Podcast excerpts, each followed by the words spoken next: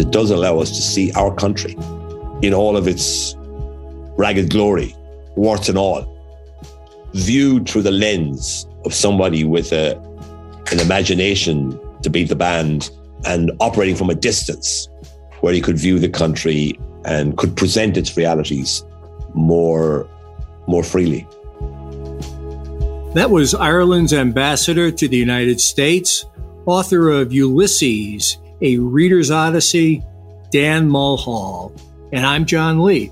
And I'm Martin Nutty. And welcome to another episode of Irish Stew, the podcast for the global Irish nation. This episode of Irish Stew is sponsored by the Irish Heritage Tree Program.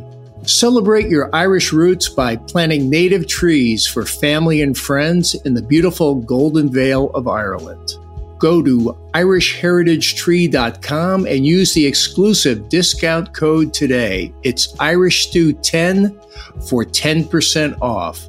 That code again is Irish Stew and the numeral 10. Keep the heritage of Ireland green and growing by going to irishheritagetree.com. Hi, everybody. This is uh, Martin Nutty with the Irish Stew podcast, and welcome to another conversation. And I'm joined by my partner in crime, John Lee. John, tell us who we got coming up here. Well, we're, we're really, I would say, honored to have uh, Ireland's ambassador to the United States, Daniel Mulhall, joining us today. And we're going to talk to him about a couple of different aspects about his career. Um, because we'll start off with today's date is February 3rd. It's 100 years and one day from the publication of Ulysses. And we'll get into uh, Ulysses a bit later into, and also into the book that Dan just published, uh, Ulysses, A Reader's Odyssey. But before we go there, let's focus on your uh, day job, Dan. If I can call you Dan, that's what please, do. That's, please do. that's what your ID is yeah. on the screen. Uh, focus on your day job. You know, a couple of days ago, you published uh, an article in the Washington Post. Leopold Bloom, the anti-nationalist star of Ulysses, is an ambassador for our day. So we'd like to talk a little bit about the uh, ambassador role, the diplomacy role that uh, has taken up so much of your career, and now you're arguably in the, one of the very most important uh, diplomatic postings for Ireland. February 3rd, we're speaking to you at a time when international diplomacy is being put to the test. Uh, yeah. Little Ireland just backed the Russian Navy off its fishing grounds through some fishermen diplomacy, and also right now Russia is massing troops on the U- Ukraine border at a time when Ireland has a seat on the UN Security Council. So, in general terms, how can Ireland uh, ye- wield its soft power to influence events that are going on in the world today through this through diplomacy in a world that always seems to be teetering on turmoil? Yeah. Well, we pride ourselves on being a country that can build bridges and can bring people together. So when we campaigned for the seat on the Security Council in 2019, 2020, we argued that we had a capacity to to bring people together, that we were a, we're a European Union country, 100%, that's there's no question there. But we're also a country that has a lot of um, historical memory that we can uh, relate to the uh, condition of other countries around the world. Uh, we are now a fully developed, prosperous country that is uh, among the, the most fortunate in the world. But we, uh, most of us can remember a time when Ireland was a far different country from the one that we have today. So I think we have an affinity with countries in different parts of the world. We have a very strong aid program that has been active for now, um, getting on for for 50 years, um, mainly in Africa, but elsewhere as well. We have a proud tradition of peacekeeping that goes back to the late 50s, shortly after we joined the UN. And our peacekeepers have always been um, revered, regarded highly around the world by um, the UN and the uh, nations which have uh, hosted our peacekeepers because they have a way about them. They they don't uh, blunder in and try to, um, you know, heavy hand uh, local populations. No, we go in there trying to find ways of of smoothing uh, ruffled feathers, of soothing tensions, and of uh, getting people to come together and uh, resolving problems. So um, if you take that to the to the broader stage of, of the uh, Security Council, of course, no one can prevent um, one of the permanent uh, members of the Security Council from vetoing anything they want to veto. But I think we have proven ourselves over the last uh, year and a bit uh, to have the capacity to get agreements. So, for example, we were given responsibility for the file on humanitarian aid to Syria, and there were there were issues there, and it could have easily been the case that they the uh, routes into Syria would have been blocked, um, but we managed to to get a consensus, uh, and those um, those routes uh, remained open. Now, of course, the Ukraine crisis is a is of a different nature, and um, but but even there, you know, even though it's it's a huge kind of international issue that uh, you know is. Um, you know, uh, building up into a standoff, um, you know, between the United States, uh, the European Union, and Russia, um, and there's, you know, real fear of invasion. There's a you know very um, real prospect that uh, tough sanctions will have to be applied uh, to Russia if they were to invade Ukraine. So this is this is a big stakes uh, arena. But even there, Ireland is around the table at the European Union, um, you know, uh, discussing uh, the issues and trying to find common ground with our European partners, and then of course trying to find common ground on the transatlantic uh, connection between the United States and the European Union. And I think we do a decent job. I mean, there's no country can can wave a magic wand. There is no instant solution to any European or global problem. But uh, we're a country that's always looking for solutions, and we're always trying to find a decent way forward for ourselves, for our partners, and for the world at large.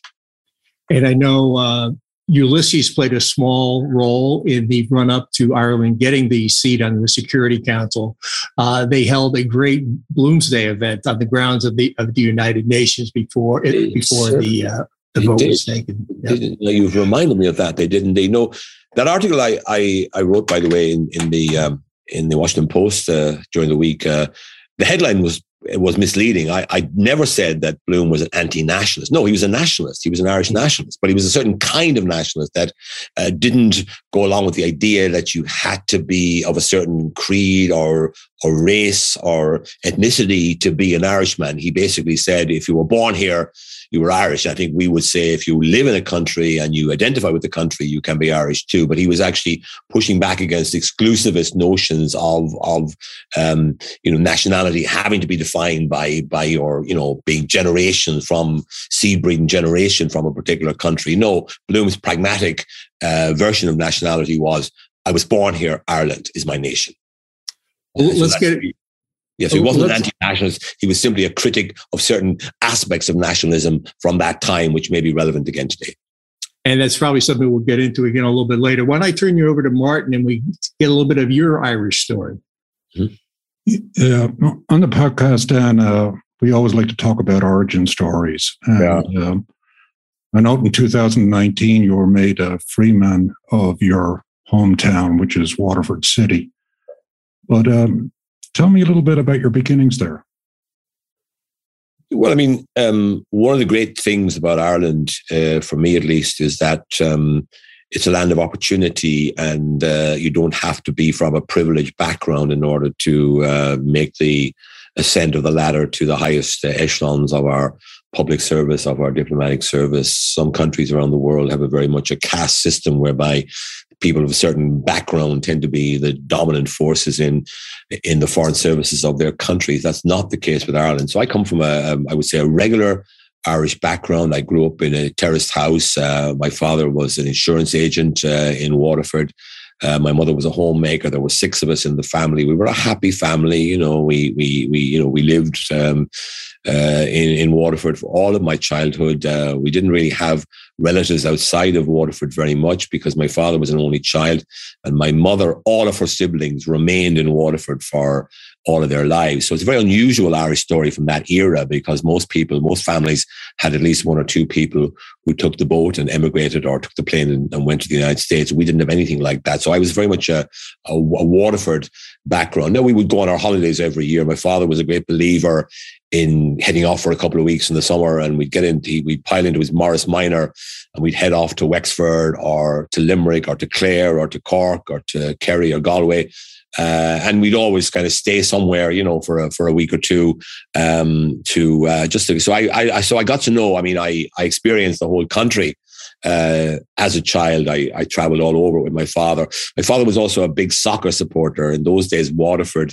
was the leading uh, team in the League of Ireland. It's now in the second division, but in those days, it was the kingpin of the League of Ireland uh, championship. And uh, my father was a huge supporter. So for most weekends in the winter, or every second weekend in the winter, we would head off. My so I get into the car with him and a few of his pals, and we drive to Cork or Limerick or Dublin or uh, somewhere like that for a game. So I saw a lot of the country in that way as well, going to uh, soccer stadiums around the place. And so it was a very happy childhood, uh, not a complicated one. Um, you know, we lived a simple life for the most part, but it was, uh, but we were, you know, we were well looked after. Our parents, my parents were very diligent. Uh, my mother, in particular, was very um, conscientious about education. She realized that uh, her generation, my father's generation, had lost out because they didn't have sufficient education to be able to make their way um, up the ladder in life. And she was determined that her children would have every opportunity to be educated to the highest level. And that's why I was the first member of my family ever to go to university.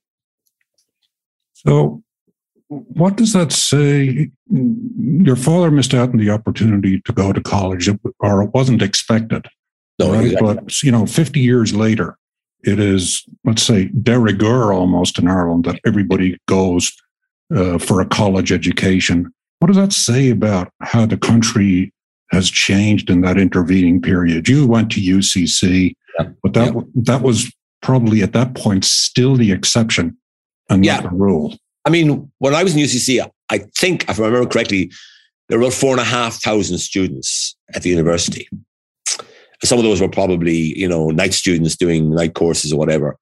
Now I think there are 25,000 students in UCC. So, and now they might, some of them might be part-time students and so on, but nonetheless, the place has grown dramatically since that time. Uh, what this all means, and, and the, you know, the best um, illustration I can give is to look back to my time in London. And in London, you met people of different generations because you met people who were in their 80s when I was there, even in their 90s. It came over in the 50s, 60s, and so on.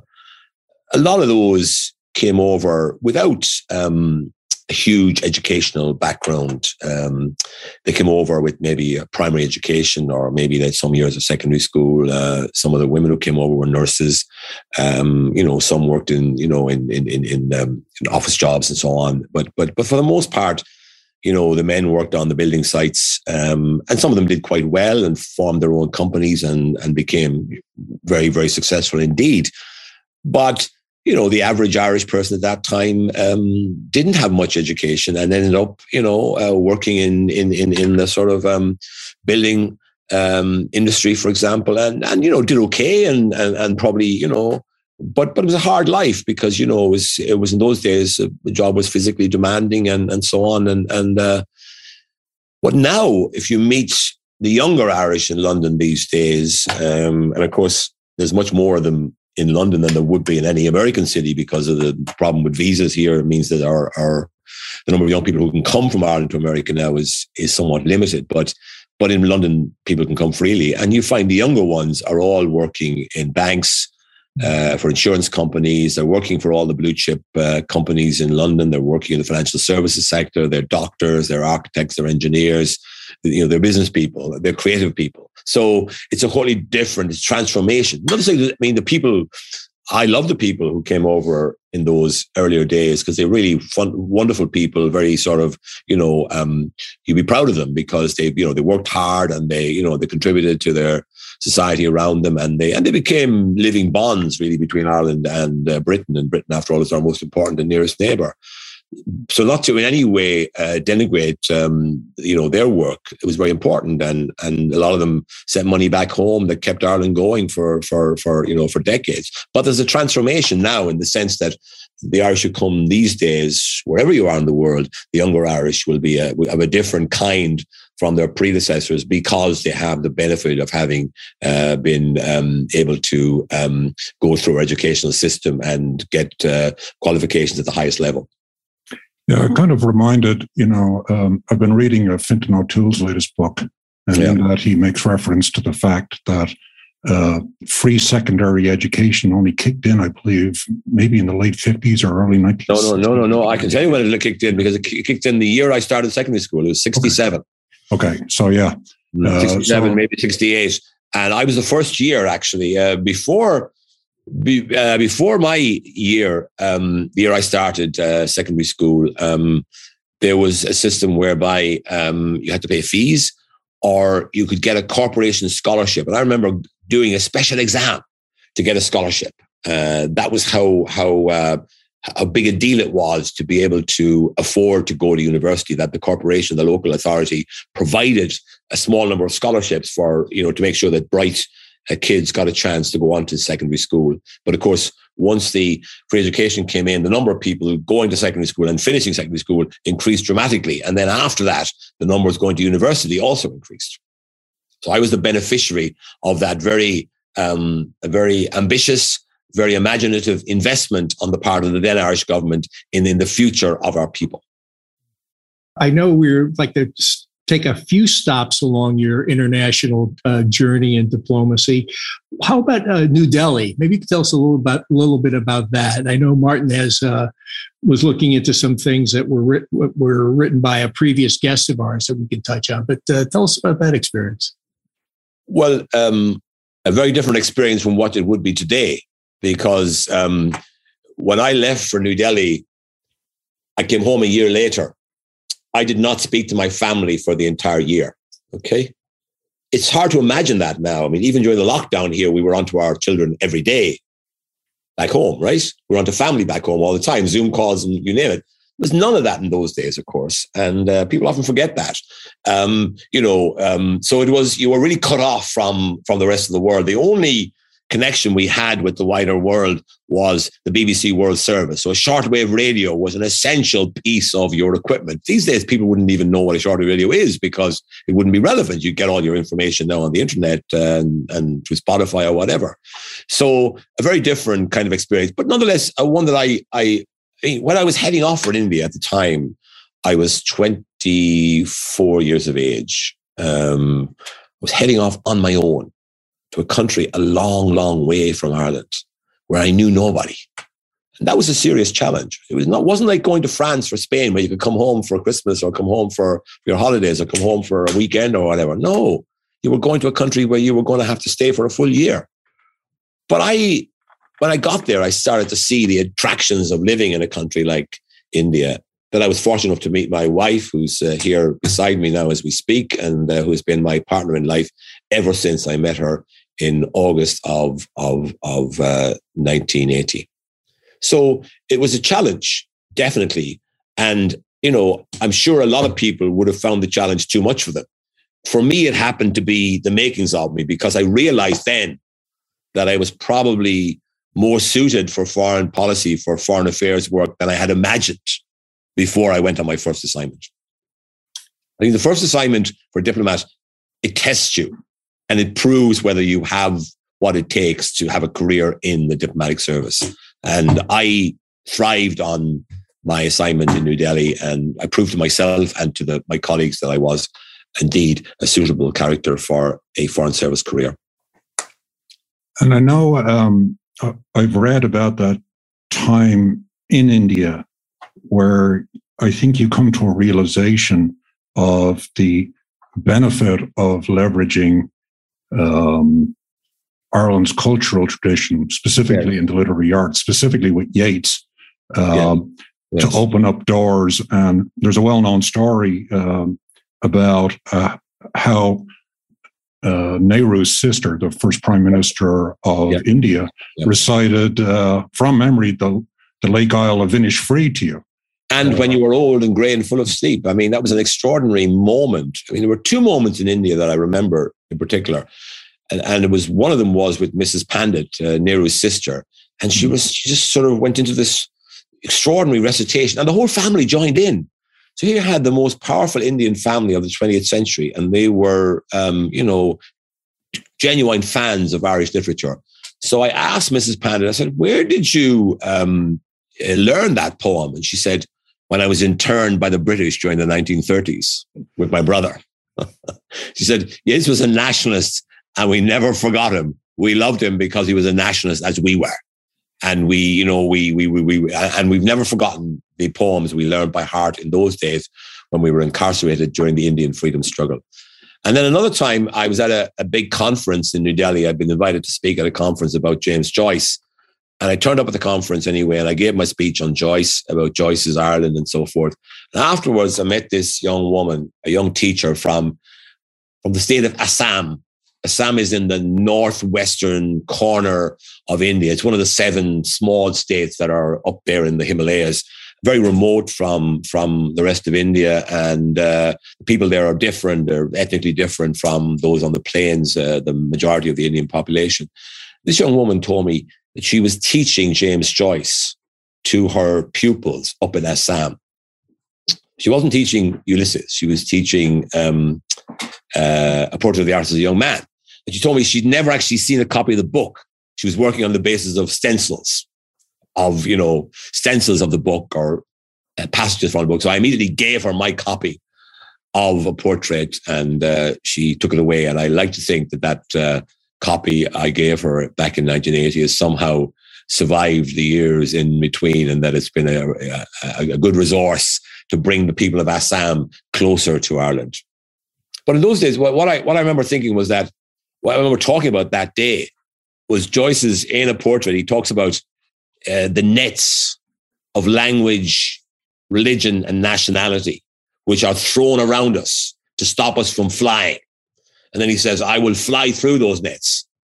And it seemed to me obvious that language, nationality, and religion were at least as important in the India of the 1980s and probably today as they were in the Ireland of Joyce's time. So that's the way in which uh, the kind of universal elements in literature can be um, connected with by people of very diverse backgrounds from different parts of the world. That's what I found over the last 40 years.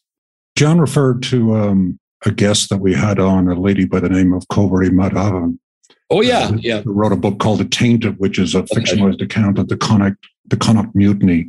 Yes. Um, and one of the things that emerged from that conversation was the similarities, the surprising similarities of the Irish experience and the Indian experience, and the connectivity by virtue of the fact that we were both colonized, Ireland being the first colony, and India being the most valuable colony, so to speak.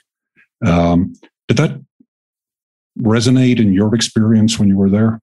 Uh, definitely. Um, now, I'm not sure it would still resonate to the same degree because time has moved on and memories fade and so on. But in, in, in my day, I remember when I was there, the Raj had only gone out of business 33 years before. So, you know, for a lot of people that I met, they would remember, they would remember the Raj. Um, even people much younger than Mrs. Pandit was, Nehru's sister, who was an older lady by the time I met her. But so, yes, I mean, people often talked about the way in which Ireland had inspired or had provided inspiration for the Indian independence struggle. And I, and I, I, at the time I studied it and it was clear that there was a genuine connection. I mean, when De Valera visited India when he was in opposition back in the late 40s, he was feted on his arrival in Delhi and he was treated like a genuine superstar because he was seen as a, a fellow freedom fighter with, uh, with, with Nehru and that generation. So yes, I remember one day um, I, I, got a call from my receptionist at the embassy who said, There's a man here wants to see you. So, okay, so I came out. This elderly uh, Indian gentleman who sat down and told me his story. He told me he had been interned by the British during the 1930s. And I said, Well, why were you interned? He said, Because I published a Hindi translation of this book, Dan Breen's My Fight for Irish Freedom, a famous Irish book. And this man uh, showed me his Hindi translation of Dan Breen's book. And, and the cover had it, it had, the sort of Hindi writing, but it also had an English uh, translation of Dan Breen's uh, My Fight for Irish Freedom. So uh, as an example of how, um, how, how our experience was seen to be relevant to the experience of India. Now, of course, Indians had different views. Some of them were very kind of, uh, you know, um, upper class and and uh, maybe very kind of uh, anglicized in many ways. A lot of them had been to schools in Britain, but I think among the political class, certainly there was uh, a definite understanding of the the importance of the connection between Ireland and India, and the fact that Ireland had had blazed a trail in prizing itself free from the British Empire and a trail that the Indian freedom struggle had emulated in the 1940s.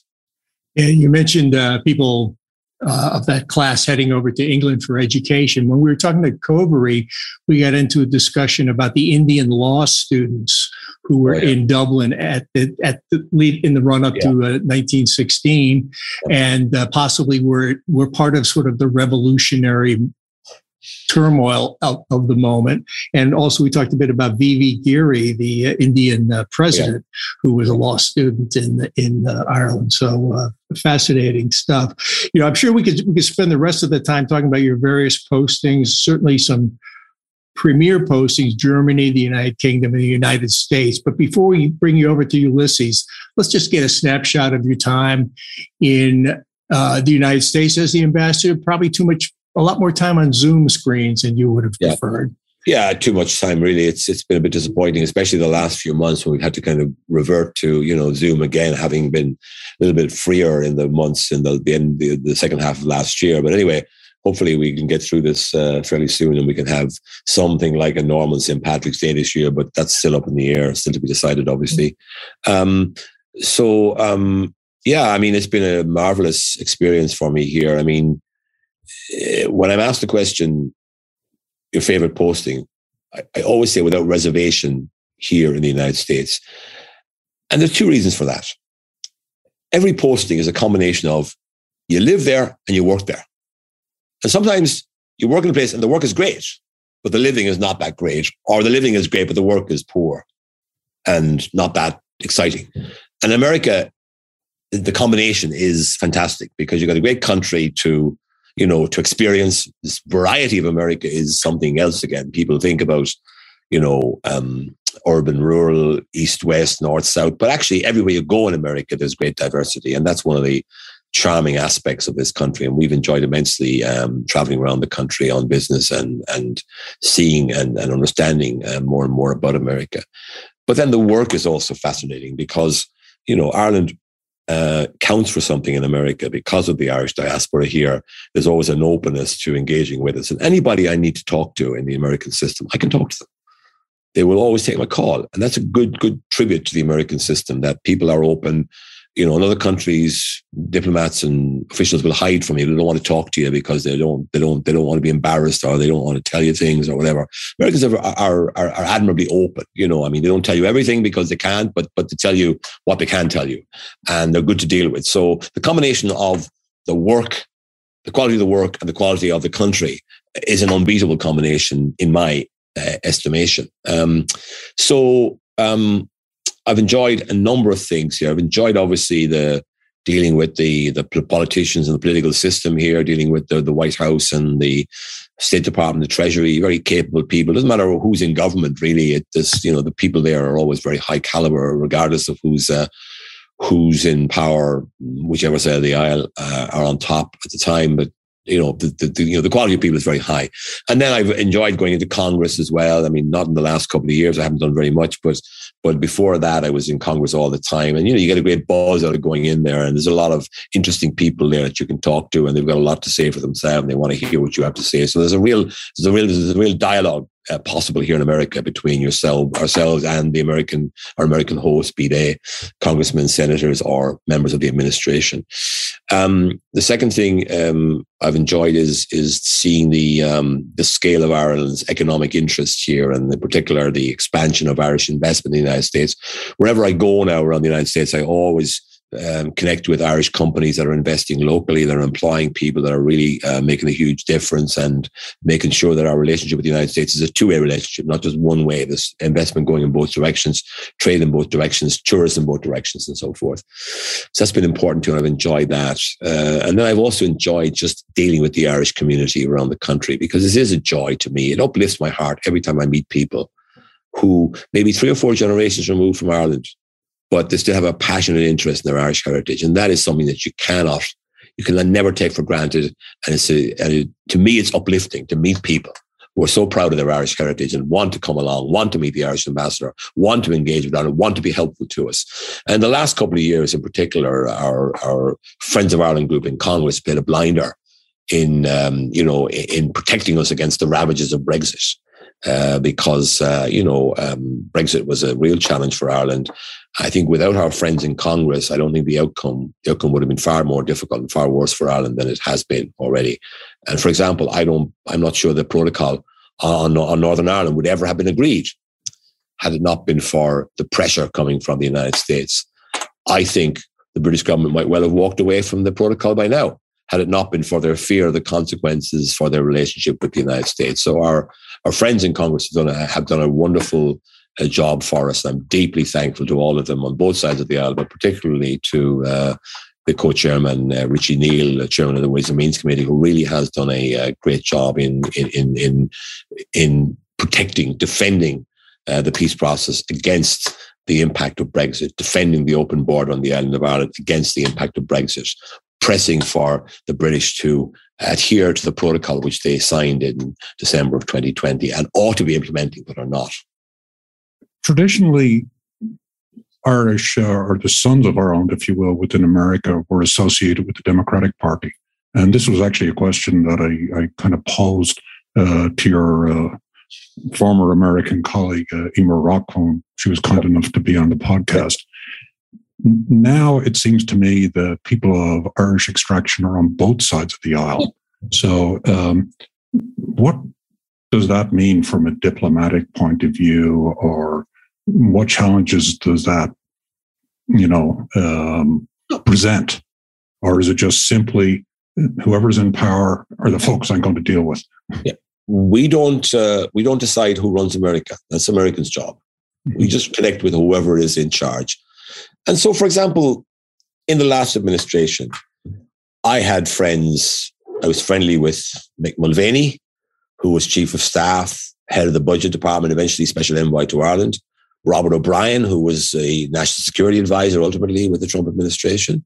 Uh, Kevin Hassett, who was the uh, chairman of the Council of Economic Advisors. And there were many more people that I connected with. So there's no shortage of people to talk to. And likewise with this administration, you know, I've engaged with Marty Walsh, with Mike Donilon, uh, with uh, uh, Samantha Power. You know, there's a lot of people, uh, the senior echelons. So on both sides, you know, there are people with Irish backgrounds. That's the way it should be. I mean, like it would be an extraordinary situation if all 35 million people of Irish descent were all of the same political view. I mean, I'm assuming that the Irish in America um, represent every possible view from the extreme right to the extreme left and everything in between. That's the way it should be. So I don't think there's any kind of uh, you know difficulty the fact that Irish people are on different sides of the fence on Irish issues. There is no fence, and they tend to be kind of you know uh, supportive. Uh, they tend to to to to to be uh, supportive of Irish issues on a bipartisan basis, regardless of their political beliefs. So that's the important thing for us. But the fact that there are different views uh, held by Irish people um, in America, that's a normal thing. And it's something that we have to not just accept, but also celebrate. I'm going to step away from your diplomatic efforts, although I think we'll find in our conversation that it's very difficult to separate your literary in- interests from your actual day job. And first of all, I just want to start out uh, by talking about the book that you know you've just brought out Ulysses, a Reader's Odyssey, and thanking you for that. I will admit I have never read Ulysses. I have dipped into it over the years. I have a copy that has tracked me from one apartment to another in New York. And occasionally I pick it up and say, This is the year that I'm going to read it. And what I find is, as I start to read it, uh, you know, the opening chapter, Telemachus, where I'm being, you know, uber nerd. I want to understand everything that I'm reading. And what I end up doing is going into a, a, Wikipedia rabbit hole as I chase down some obscure Joycean reference. I wouldn't go there if I were you. exactly. Um, I mean, I mean, there lies the road to insanity. I think you know. But anyway, some people exactly like you know. I mean, look, uh, the the way I approach it is that you can take this novel at different levels. You just read it uh, and just enjoy and understand what you can understand and leave the rest aside and maybe go back to it a second time and explore it more deeply. Or you can decide that you do want to uh, take a deeper dive. And for example, you could start to take seriously the Homeric parallels and try and work those out. You could start to uh, explore the literary devices that are used. For example, if you're reading The Oxen of the Sun, which um, mimics every um, type of English literary language from Anglo Saxon in the Middle Ages to American 20th century American um, commercialese. Uh, you could do that, and you could you could spend a long time, you know, plotting the different, uh, finding the ref, finding the parodies of Swift, of Carlyle, of, of Macaulay, of Dickens, and so forth. So that's possible too. Um, you could also decide that you were going to read it with um, I mean, there's a you know there's a book of annotations of Ulysses, which is probably longer than the book itself, and you could you could follow every annotation. Another thing you can do. There's a wonderful book that I bought, which is called um, uh, "It's the Real People" in Joyce's novel. So everyone that's mentioned there, who's a real character, is, you know, there's actually a little biography of them there. Now, sometimes there's very little information, but so you could do that. You could follow every single character and try and find out who they were. So, and my own feeling is that this is like a well, a very deep well, which might be bottomless. Anne Enright, the Irish uh, writer, wrote recently in a in a, in some publication or other that you shouldn't be embarrassed if you haven't finished Joyce's novel because no one has really finished it because it almost can't be finished because it's a bottomless well and therefore you can't get to the end of it really fully. So you always have to keep going back to it. So not finishing it is no shame because even those who have read the last page probably have to go back and relook at it and find new things. And even now, having read a published a book on it, having read it probably four or five times in the course of writing this book, I'm finding new things that I hadn't really cottoned on to before that might be interesting and I may follow up on. So it, it is a, it, it, can be a kind of a, um, a lifelong obsession. And you can follow every rabbit down every hole in, in the book, but it's not for everyone. And I think it can be read. It can even be read uh, without reading the whole thing. I, I, recommend in the book that you kind of you choose certain chapters to read and and and regard it as like 18 different short stories. Well, some of them are more like novellas, but nonetheless 18 short stories rather than a single novel because it's not a detective novel where you have to uh, know what happened in chapter three in order to understand chapter four. No, you don't.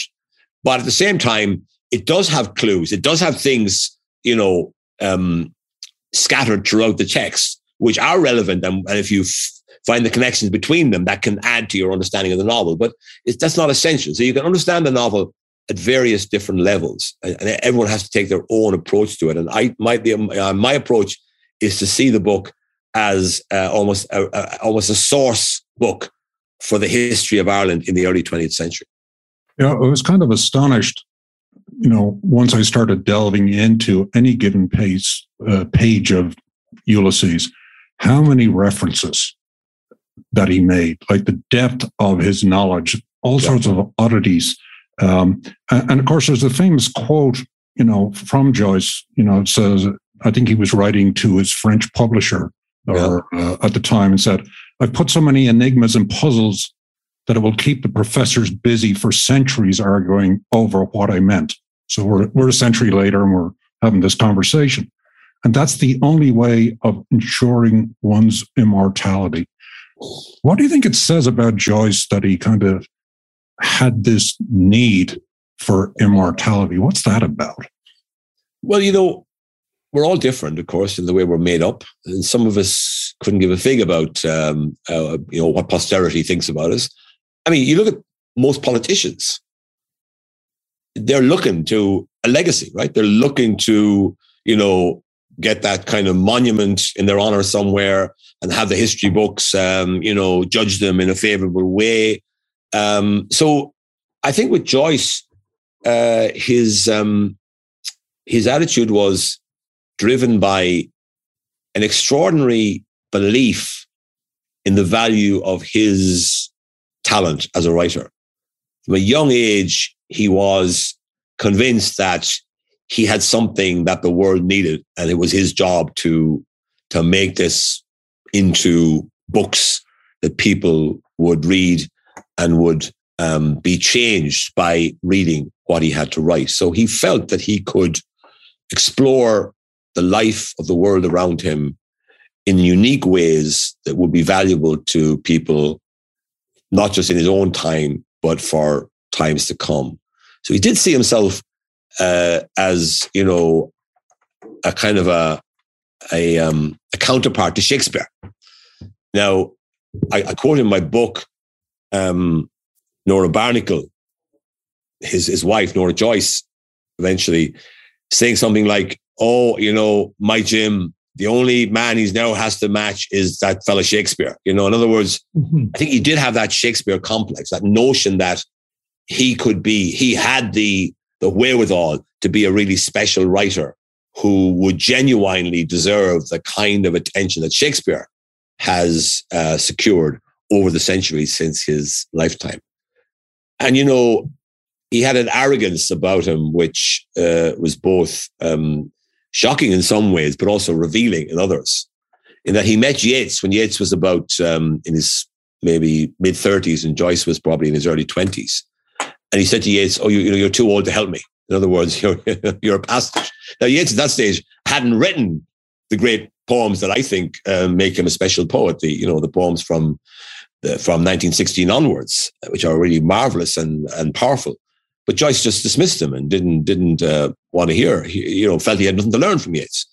Uh, so he had an arrogance about him, and that arrogance, of course, is what makes him the writer he is. That he was prepared to do things that nobody else would have dreamt of.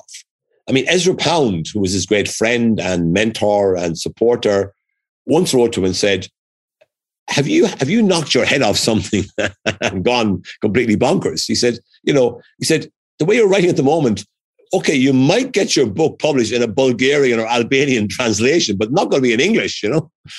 And Joyce sort of dismissed, said, no, no, he just kept on. And, and, you know, he refused to have any, any changes made to what he wrote. He, you know, even his, his publishers, Margaret Anderson and Jane Heap, who published, who were the editors of the Little Review in New York in the early part of the 20th century, uh, who, who oh, in 1918, 1920, who published the first uh, episodes of Ulysses, um, they made some changes, sensible changes to try and avoid getting into trouble with the law. And he was he was appalled at this and was just couldn't accept it. And no doubt, after the book was finally banned in America, he actually piled on more and more stuff that uh, would have ensured that there'd be a ban. It's almost as if he was courting um, martyrdom that he wanted to be a kind of a martyr for his art. But he had this extraordinary belief in himself that what he wrote was valuable to the world, not just to him. And I, I, have a confession to make also. I have yet to read it. I've made several stabs at it. Now, with your book as my guide, I'm sure I can get through it. I did read uh, Portrait of the Artist, just finished that recently. I've read the Dubliners. i am familiar enough with, you know, I've dipped into the uh, Ulysses at a few different places. And and I the, the, the, art form I'm most comfortable speaking in about is the visual arts, painting, sculpture. Yeah. Uh, when I lived in Washington, I worked at the National Gallery of Art. Spent four years working there. And when I started looking at some of the aspects of Ulysses, I began thinking of uh, Cubist paintings. I began thinking of the other arts that were going on at the time, that similar kind of disruption, the Cubist paintings, that sort of fracturing of the image, the, the way you could look at it from various viewpoints simultaneously. Uh, it was also at the time of surrealism with, with this sort of emphasis on the dreamscape. And you had Freud's work in the background. You had Einstein. Uh, talk a little bit about how Joyce sort of fit into this general kind of re envisioning of the artistic sphere that was going on. Well, you know, I I'm a historian by training, so when I look at the arts in the 20th century, I see the First World War as the kind of uh, the kind of turning point. And if you look at it, look at the poem, look at the poets and writers who were popular before World War One. very few of them retained their popularity after the war. Because after the war, a different art form became prevalent and necessary, I would say. You know, with Joyce, I think um, part of the reason why he wrote the way he did was because he understood that the novel in its 20 in its 19th century format could no longer cut the mustard. And remember, one of the reasons Joyce came back to Ireland after he left in 1904 was to establish a cinema, the first effort at a cinema, which failed, of course, but still, he tried it, which means that he was he understood a little bit about um, cinematic art, and probably understood that that the cinema was taking over from the novel, in that it could tell an ordinary story much better than the novel could.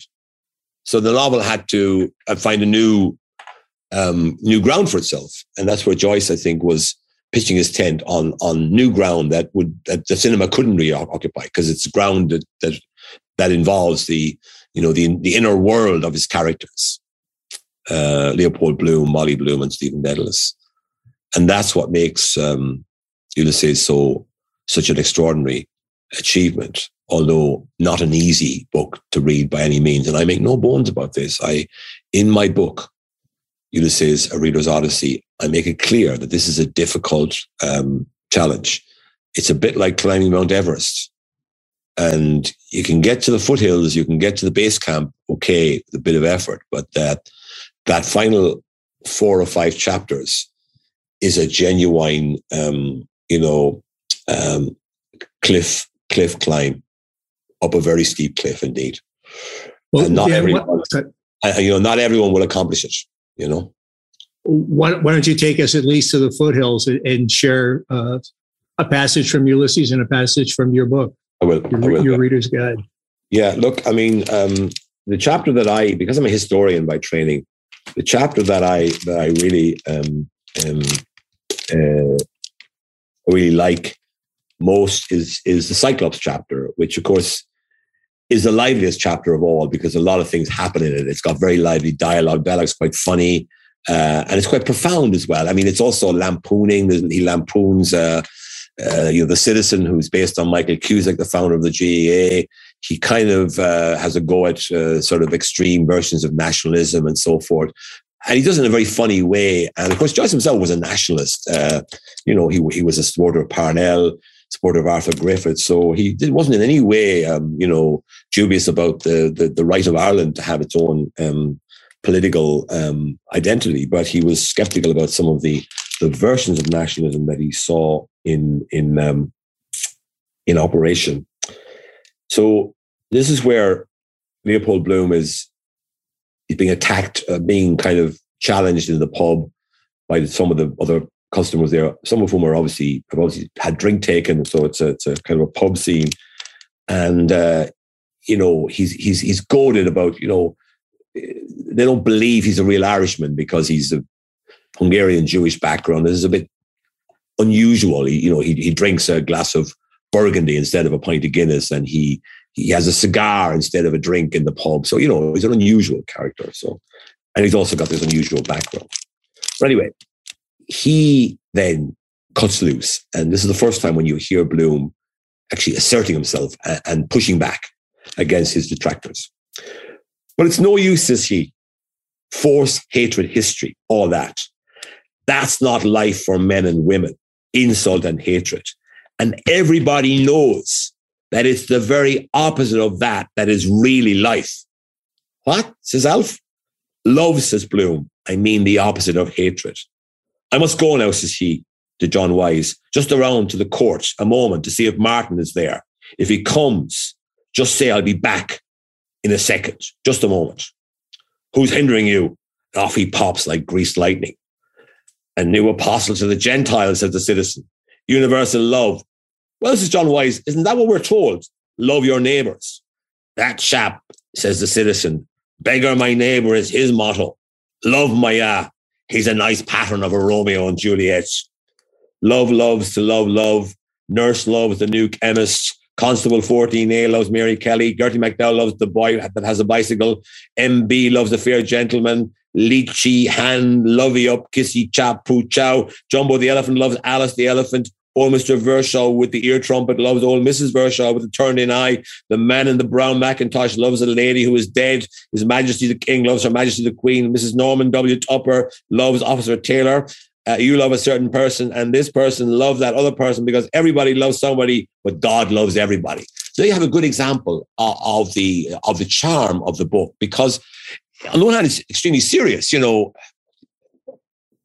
against force, hatred, history, which was the basis of my piece in the Washington Post. Um, and he gives a very, in a way, a profound, you know, that that the meaning of life is not force and hatred; it's it's love, you know, which is I think a lot of us would would probably agree with. We might put it in that way, but we would agree with it.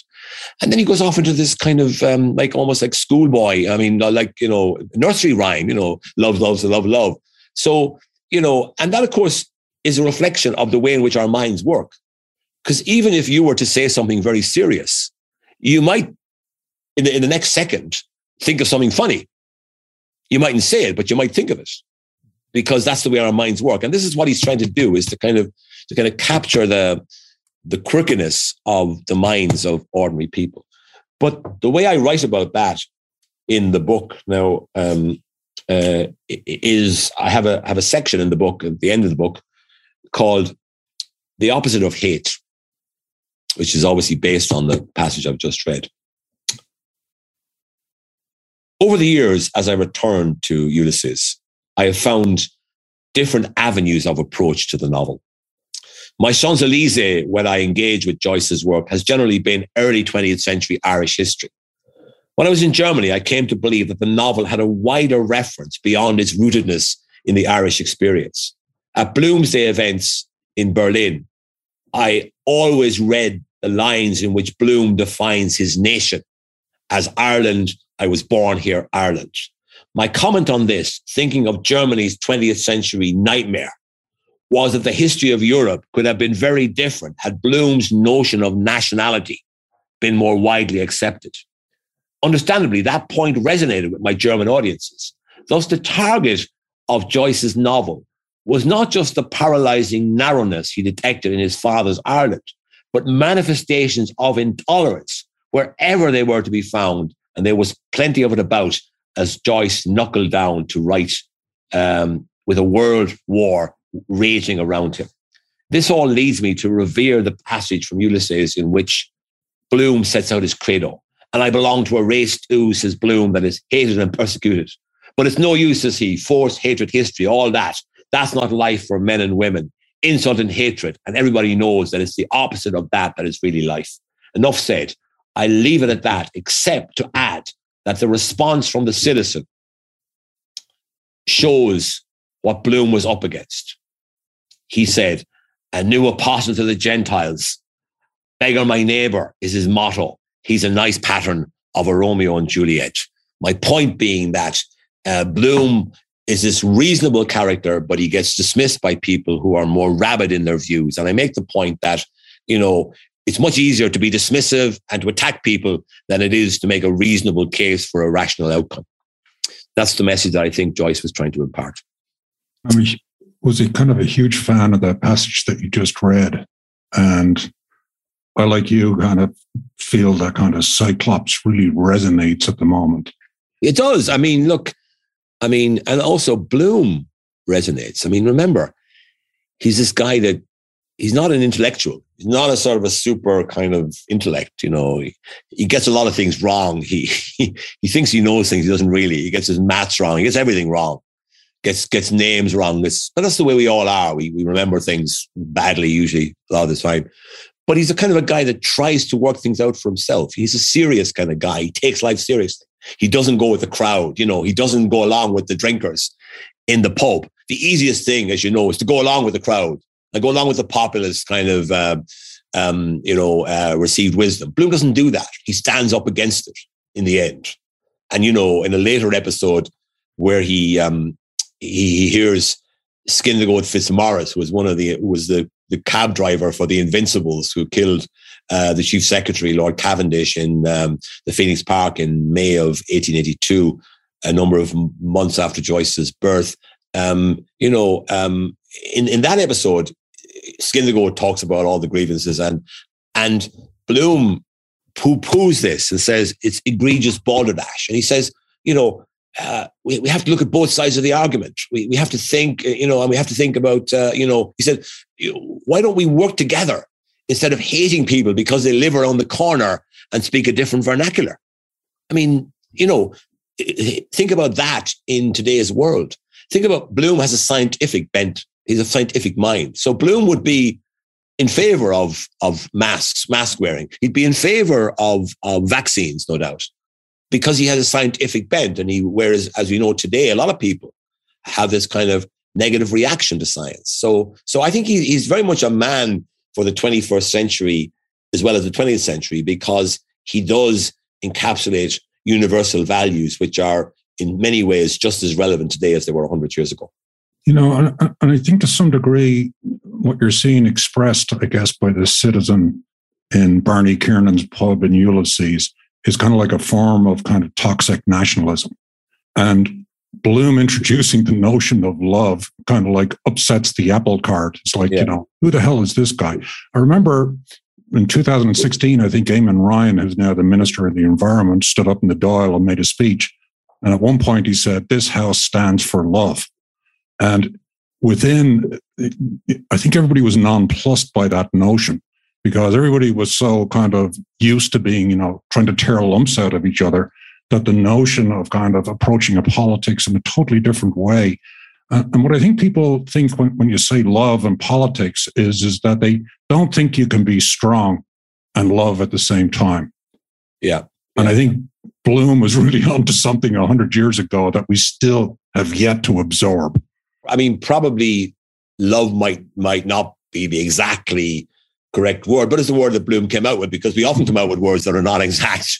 Uh, that's the reality of our human condition. But he was probably uh, talking about, you know, um, harmony and, you know, togetherness and, and, and, you know, uh, seeing the, seeing the goodness in each other's, um, um, lives, is, uh, you know, instead of seeing the, seeing the threat and so forth. So I think it's a, he's a very tolerant, uh, humane, uh, pragmatic, uh, sensible individual who tries to work things out for himself, has a, you know, tries to do the right thing in life and is not even willing to challenge his wife when she's unfaithful to him because he, he doesn't really want the fuss of having this massive row and then, you know, he wants to hold on to his marriage and he's willing even to turn a blind eye to her infidelity uh, in order to, uh, you know, to keep his life, um, you know, together as it is.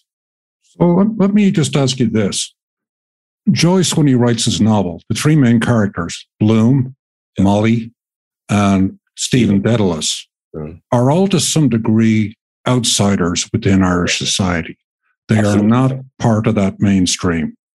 That's right. I mean, um, what's what's the thinking there? Uh, and Joyce himself, if you think about it, what does he do? He up sticks and gets out of Ireland altogether so he can write about it. Yeah, yeah. You know, so I mean, look, um, Joyce, um, I find it fascinating that he left Ireland at the age of 22. And he only went back three times for relatively short visits. And yet he never wrote a serious word in any of his novels that wasn't rooted in Ireland. So he had an obsession with the country that he left it was as if he had to leave in order to be able to see the country clearly from a distance and to be able to write about it with freedom. And that, I think, is the great beauty of what uh, he's achieved from our point of view, because it does allow us to see our country in all of its ragged glory, warts and all, uh, viewed through the lens of somebody with a, an imagination to beat the band and from and operating from a distance where he could view the country uh, and could could present its realities more more freely. So that is, I think, um, why the book is the kind of book it is because it it wasn't written um, at a desk in a house in Dublin. It was written in three cities on the European mainland during and after the First World War. Remember, he wrote this book when the world was being turned upside down. He wrote it through through the the the most the bloodiest war in human history. And then the aftermath of the First World War was obviously also very turbulent. You had the flu pandemic, you had all the revolutions and the upheavals that occurred. And really, the world didn't settle down until around the time uh, his book was published. So he wrote it at a time of extraordinary turmoil, and he wrote it in three different cities. And he spent seven years writing the novel. Fancy that. Seven years of hard labor. He says at one point, uh, I want to give a picture of Dublin so complete that if the city suddenly disappeared from the earth, it could be rest- reconstructed out of my book. Yeah. And that leads us to a question uh, that a, a listener uh, sent to us, and somebody I believe you'll be talking to soon. Uh, Jerry Mombley in Der- Derbyshire. Oh yeah, uh, yeah, Jerry. Yeah, I know Jerry. I know Jerry. Yeah, yeah. He's going to be he's going to be doing an interview with you, and he asks that he read that you regard Ulysses as a character led book, and could you say a bit more about that? Yeah, well, I mean, you know, like most books, say popular fiction, are stories, and they're driven by the story, and the characters are not that, you know, they're not always that compelling, but but they but the story uh, drives the novel on. Um, in in Ulysses, the story is practically non-existent. I mean, it's uh, if you boil it down, uh, it's about two men walking around Dublin, meeting in the evening, uh, spending a few hours together, and then going and then going their respective ways. While um, the wife of one of them has a has an affair, uh, and then um, in, in the evening, uh, she gives her thoughts about what happened during the day and her life and her marriage before falling asleep. I mean, that's the that's the substance of the book. So the story doesn't really take you very far. Um, now there are other subplots and so on, so it's not just that, but still, that that's the main kind of um, element in the, in, the book. Um, so it has to be. So I, I, I see it's it's driven by character and language. So the language is is extraordinarily important because Joyce, you know, stretched the resources of the English language uh, to you know to to an extreme, um, and to an extreme which has meant that it's off putting for a lot of people who are trying to read it as ordinary readers, which is why the book is so difficult and so so impenetrable by from for many. But but but the heart of it all is really the character of Leopold Bloom, because when you think about it, most of the pages of the novel we accompany Bloom. And for a lot of the novel, we're inside Bloom's head. So we get to know this guy better than any character or than almost any character in world literature. So it's an extraordinary achievement to, to present this character who is not an exceptional person, by the way. He is chosen because he's an ordinary person. He's also an outsider. You're right there when you say earlier that, yes, Bloom Bloom was Hungarian Jewish uh, origin. Um, Molly was born in Gibraltar, half Spanish. Stephen is Irish, but has a has a strange Greek name, and he's this rather remote character as well because of his personality and his aesthetic outlook. So Bloom is Bloom's charm, Bloom's appeal is in his essential ordinariness. He's an ordinary man. But the idea that you you can write a novel of this size that's in the mind of an ordinary, unspectacular individual. That's where the extraordinary achievement comes about. I'm got a question because I don't think you can talk about Ireland unless you talk a bit about religion. And this is my last question. Okay. Um, and it kind of forces, I suppose, to wear two hats.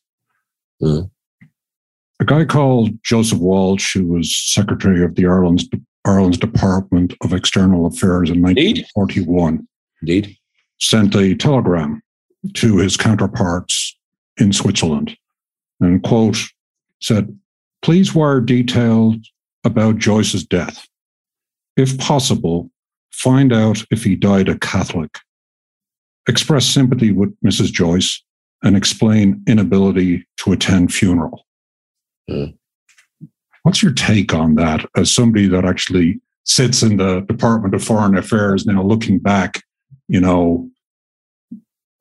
Well, I mean, it, it, was of its time. Is all you can say. I mean, um, when you think about it, um, Joyce's novel was banned in the United States and in Britain until 1934.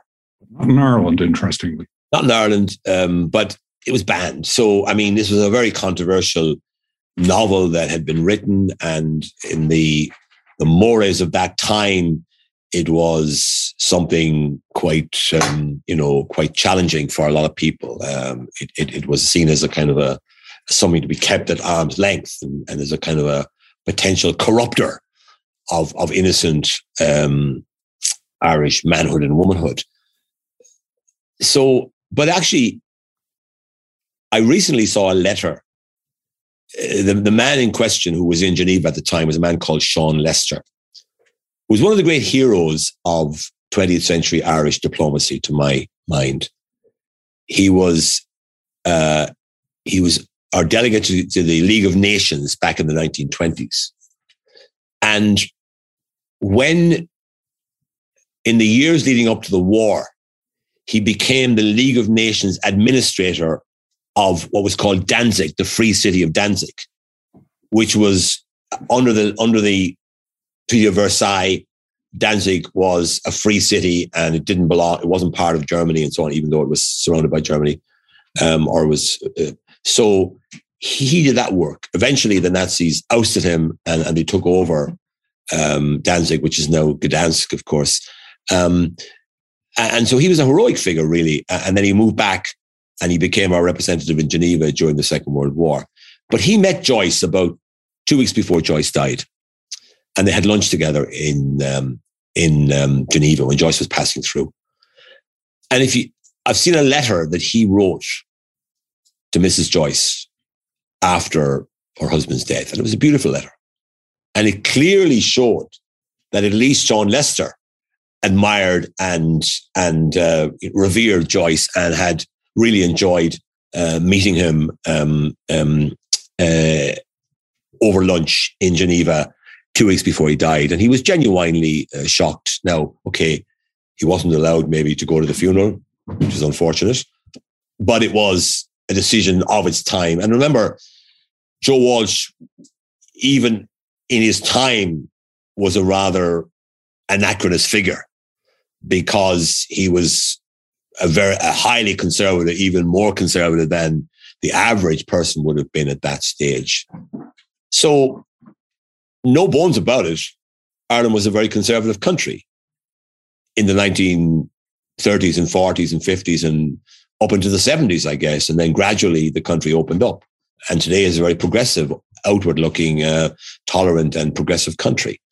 Uh, but Joe Walsh was reflecting, if you like, the mores of the 1920s, uh, the 1930s, when he uh, wrote in that way to um, uh, to Sean Lester in, in, Geneva to find out about Joyce's um, religious beliefs.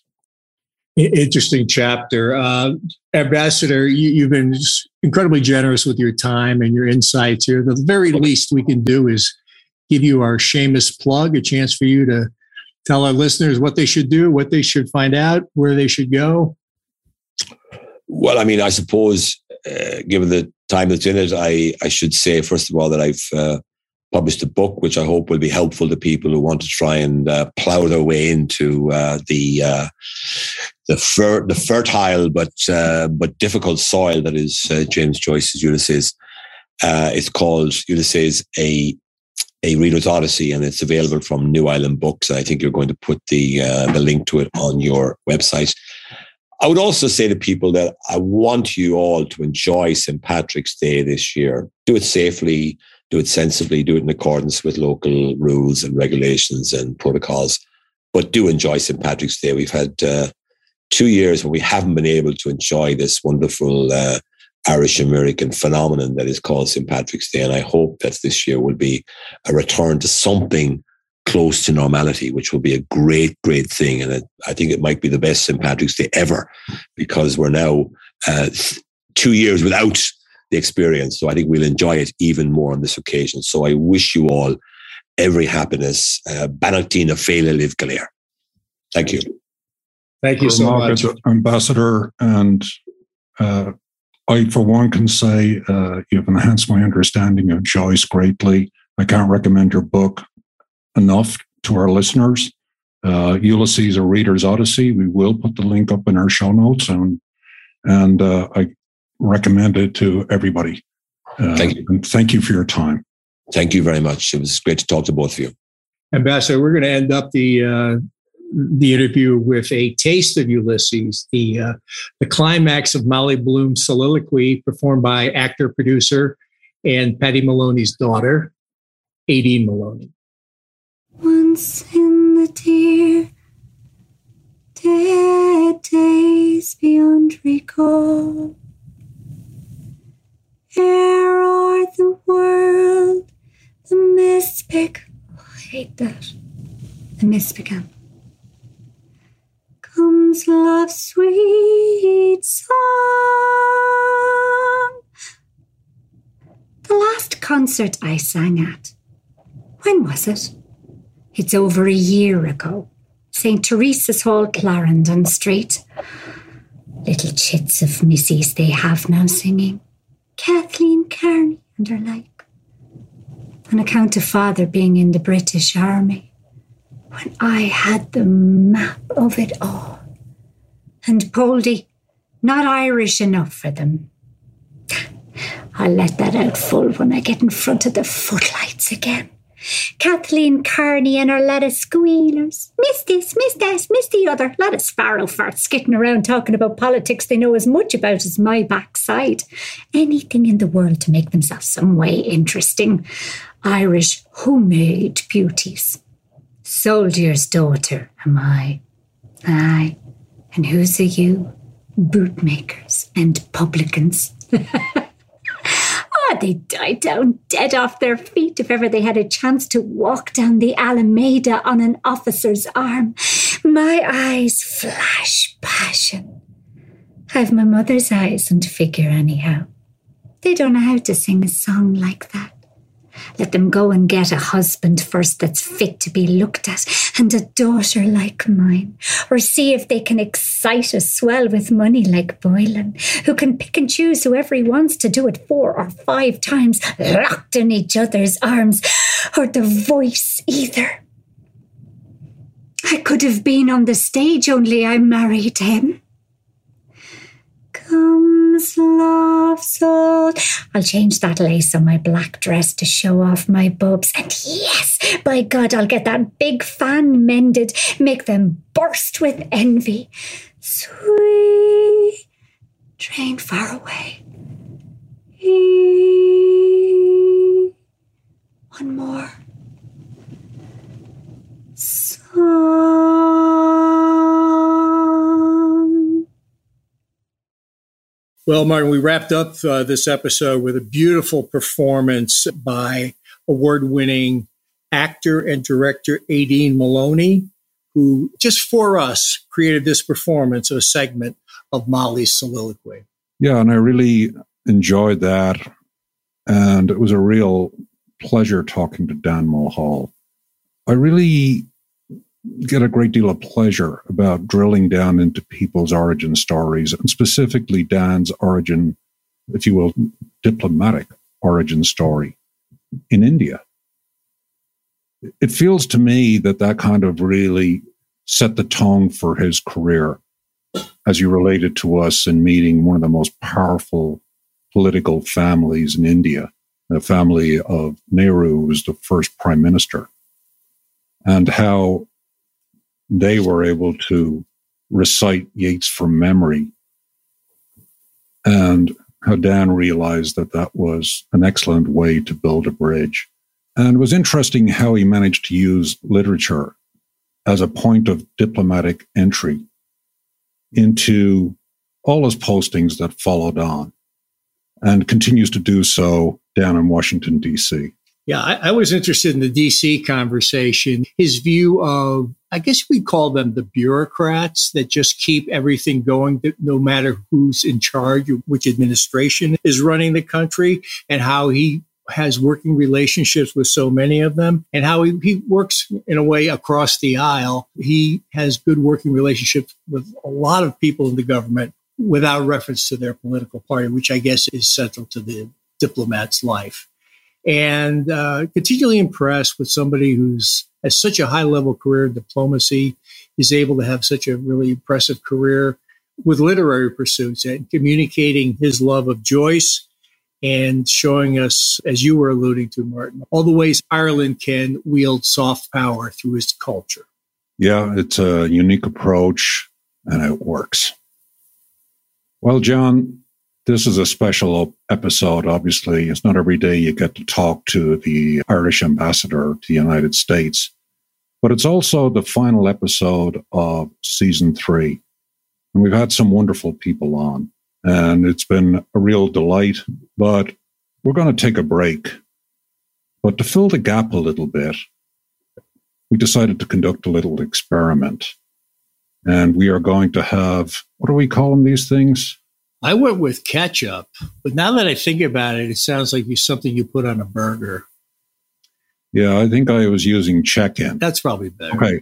Well, just explain to our listeners what we're doing. Yeah, the idea is to do a briefer episode, uh, more direct, more casual, where we check in or catch up with uh, past guests and, and, really see what they're up to. So we, we picked out three good ones who have some new projects that they can talk about.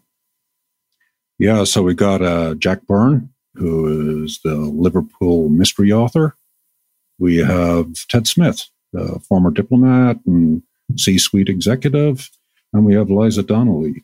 New Yorker cartoonist extraordinaire. Yeah, Liza just published a new book, uh, Very Funny Ladies, New Yorker's Women Cartoonists. So that was her latest thing to talk about. Yeah, and Jack has got also got a new book coming out, interestingly, on St. Patrick's Day. It's called Across the Water. And Ted, I got to bend Ted's ear about the nature of the polity of the United States as he sees it. And also, we talked about the impact of Brexit on Northern Ireland. So I, I think it's an interesting discussion to listen to. So there'll be three brand spanking new bonus episodes coming in to fill the gap until we come back in May. So we'll see you again in season four. Irish Stew is produced by John Lee, Martin Nutty, and Bill Schultz. Editing, mixing, and mastering by Bill Schultz. Music on Irish Stew was composed and performed by Rosa Nutty, with Donald Bowens on drums, Cathal O'Riordan on bass and synthesizer. For more on Rosa Nutty's music, please visit rosanutty.com.